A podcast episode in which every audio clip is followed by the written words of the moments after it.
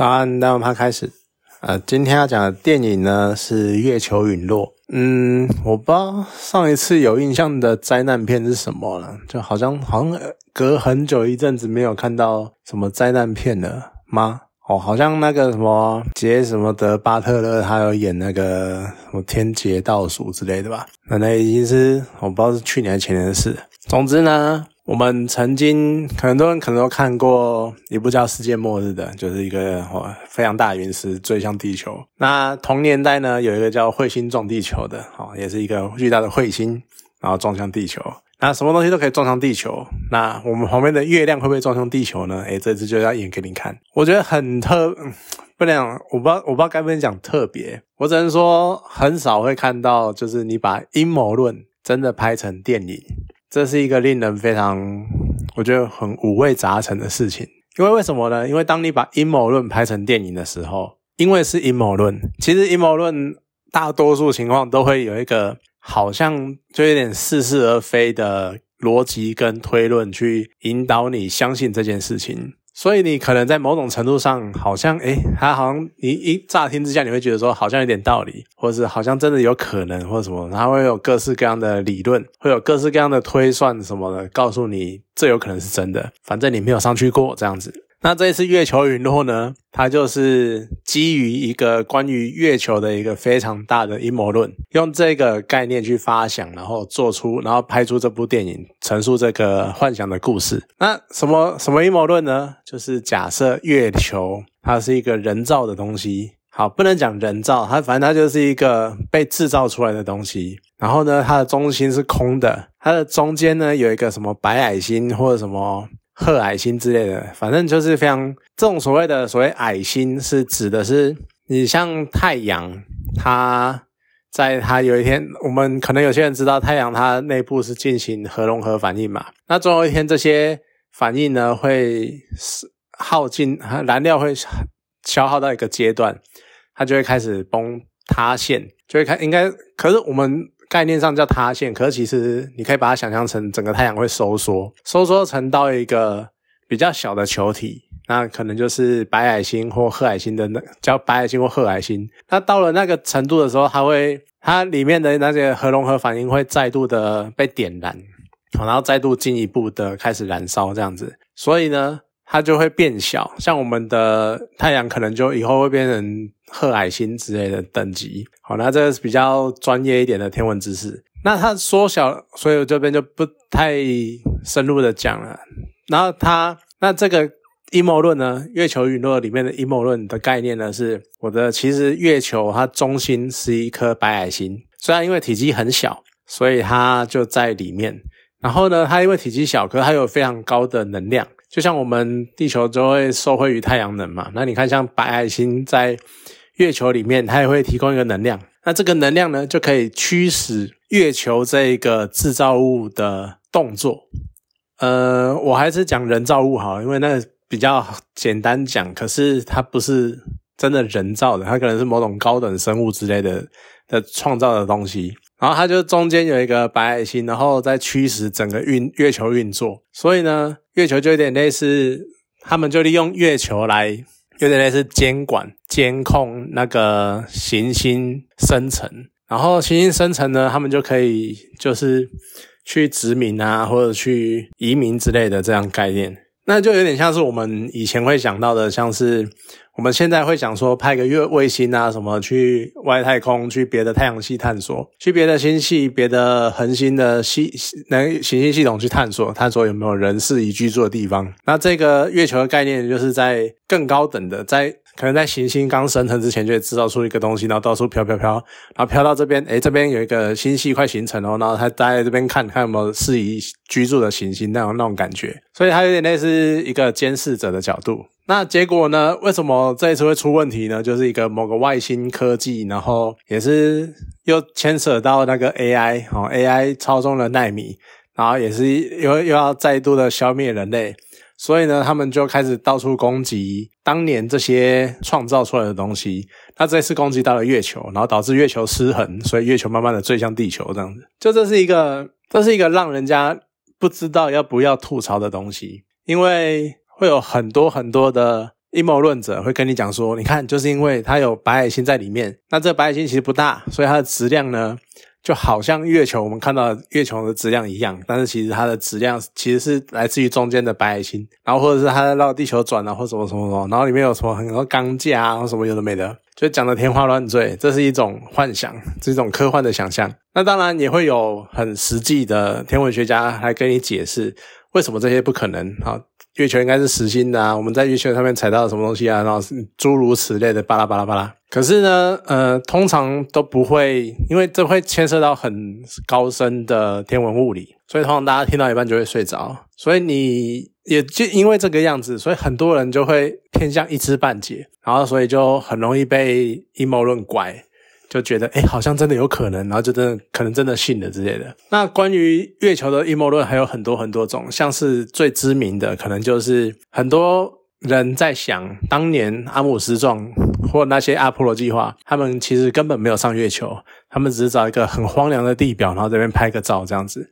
现在也不断的有各种证据证明他们上去过，或者是我们现在看到那个 SpaceX，他们可以开始载人什么的，而且。太空旅行这件事情，好像将来会变得比较有可能发生了，所以呢，整件事情就变得好像不是这么的遥不可及。那当然，这个谣言到时候也就会不攻自破。也许我们有一天，一般人就可以上月球看一看，我们就可以打破这些所谓的谣言、阴谋论之类的。总之，它也是一个非常基于一个非常扯、非常神奇的阴谋论，然后去发想出这个电影。那可能就变成让整部电影变成一种，我觉得。其实有可能导演是想要讽刺这个阴谋论吧？就如果这个阴谋论是真的，是会怎样怎样怎样？所以它就是变成一个科幻，就科幻的电影这样子。而且也因为这个样子，反正它就是阴谋论嘛，反正它就是幻想的嘛。所以呢，它很多物理的相关的定律啊，或者是会发生什么事情，好像就也不是一定要遵循我们所知道的物理定律的那种感觉。就像你可能看到，你可以感受到，譬如说重力波好像在向你冲过来一样。这也是一个蛮奇怪的讲法，就里面某里面那个科学家还讲说什么，我看到重力波向我们冲过来，我不知道你怎么看重力波的。总之呢，他可以看到重力波冲过来，你们还有时间跑，然后那个时间还可以让你慢慢的在，还有时间逃离，还有时间用，或者是也出现很胡乱的状况，像是什么，你只有两具引擎，那平常太空说只有两具引擎，然后那个燃料根本不足以推动你推脱离地球轨道之类的，可是因为。你离月球够近，所以往上升空到一半，你还可以被月球的引力吸过去，那种感觉就各式，因为你本身的理论就很胡乱的，所以你就可以用各式各样胡乱的方法表现这部电影。我觉得也是，你真的要讲，也算是一种巧思啊，就也是某种程度上蛮蛮有趣的。可是它的剧情就是非常的，反正我们也知道嘛，这种灾难电影最常被酸的就是。美国爸爸又要救大家，这样就是又会莫名其妙的美国人，他就是可以坐上太空梭，然后飞上月球，然后拯救大家这个样子。这个美国人呢，他也可以莫名其妙的，他就比如说预先知道这件事情，全世界这么多科学家都想不到这件事情，而且全世界有这么多阴谋论者，也都没有人发现这件事情，然后就只有你一个美国的不知道哪里来的博士，还自称的博士，然后可以。发现哎，月球越离我们越来越近了，那它质量有问题，干嘛干嘛的？然后结果发现它是人造物之类的，然后就只有美国有能力载人上去，然后去突破到月球，甚至于还会被接受，然后会被那个外星科技的外星人被认同，然后还什么会跟你并肩作战，或并跟你并肩作战，或是跟你借你东西，然后让你拥有很强大的科技能力，然后去对抗那个纳米科技的 AI 这样子。就又是一个美国爸爸拯救大家的那种感觉，可是这次妙的也也在于它有中资，它有中国出资的地方，所以呢，它中间还要硬扯到中资的部分。那怎么硬扯呢？好，你看，像其实美国在阿波罗任务之后就没有再派人出过任务了，那后来呢，也慢慢的很少再载人去外太空了。美国已经慢慢的停掉这一块了，所以其实中间有很长一段时间，我们要呃，美国要派人上太空站的时候，是去苏联借哦，不能讲苏联，去跟俄罗斯借火箭载人上太空站这样子，所以他很多装备什么都已经没有办法了。那这个时候美国又要拯救大家，那怎么办呢？他们只好去仓库里面搬那个奋进号当年的太空任务的太空梭出来用啊，那个老古董。那老古董，可是登月舱要怎么办呢？没关系，我们找中国借。中国最近在计划那个派人登陆月球的那个任务啦，他们可能只是想要证明他们也可以做这件事情。对，总之呢，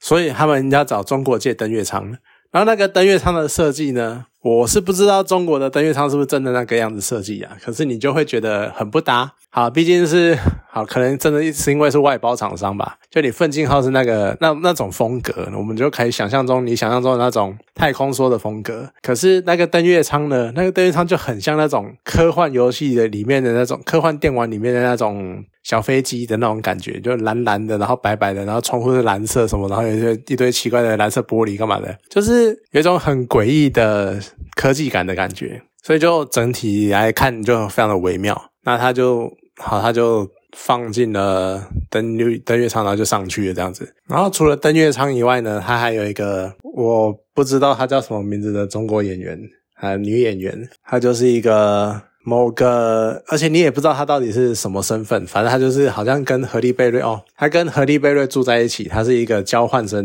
你也不知道他到底为什么要来交换，或者是到底从哪里冒出来的，他就是莫名其妙的一开始就存在那在那个地方，然后他中间呢还会跟着主角的儿子，然后去，呃，比如说救人啊，或去干嘛的，你去掉那种在。外太在月球上面的任务干嘛的？那你在地上呢？他还要带那种呃抢救啊、逃难啊、亲情啊，然后中间还要穿插一个什么？可能像有点类似，比如说人心的险恶啊，或者还会趁火打劫啊，那什么有的没的，就结果变成说你整部电影里面塞了非常非常多东西，然后非常多的桥段跟元素的那种感觉，可是它没有一个调和，